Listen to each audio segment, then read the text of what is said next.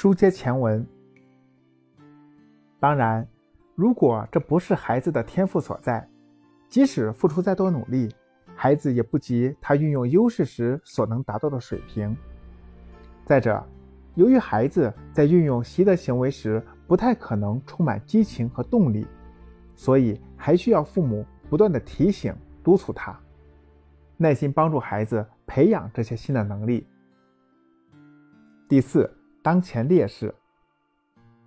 简单来说，当前劣势就是指孩子在当下做的不够好的方面，比如某些能力还比较弱，某些科目成绩还不理想，或者性格中某些方面比较弱，等等。每个人都有自己的优势，同样也有自己的劣势。重要的是，我们一定要让孩子正视这个事实。一些凡事都从优势出发的父母。往往看不得，也接受不了孩子在某些方面的不足，总是试图让孩子变成一个十全十美的人才。为此，他们会一直关注孩子的劣势，试图运用各种办法将孩子的劣势转变为优势。其实，在我看来，这种做法与孩子的成长和性格养成并没有什么好处。与其如此，我们不如在孩子的优势方面多下功夫。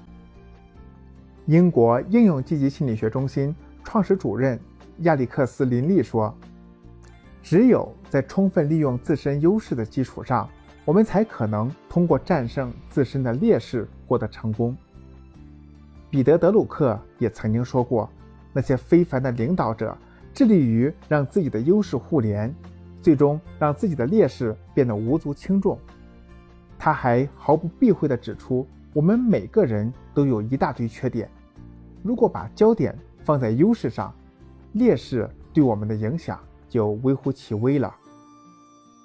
所以，面对孩子当前的劣势，我们没有必要抓住不放，只需要向孩子传递以下三条重要的信息即可：第一，每个人都有自己的天赋优势，同样，每个人都有自己的劣势；第二。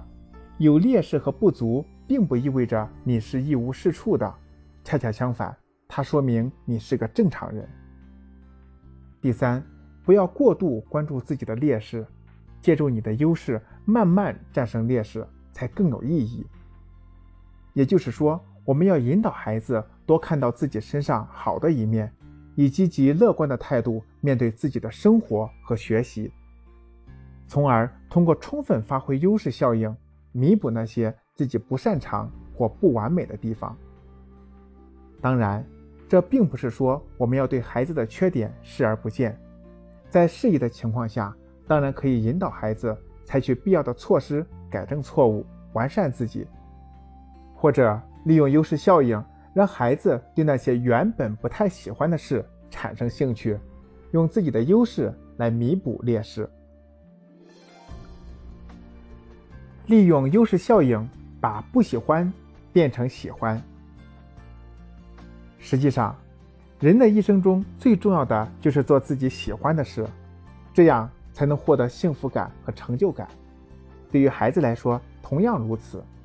如果他们每天都要面对自己的劣势，做着自己不喜欢、不愿意做的事，那么他们的生活就毫无快乐可言，更谈不上发挥天赋优势了。比如，大部分孩子都不喜欢做家务，不喜欢整理房间，更不要提每天刷碗了。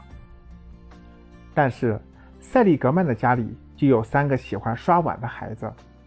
那么，塞利格曼是怎样把天生讨厌做家务的孩子变成喜欢刷碗、对做家务乐此不疲的孩子呢？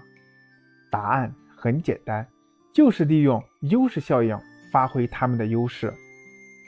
具体怎么做呢？下一节我将和您继续分享，欢迎您继续关注，谢谢。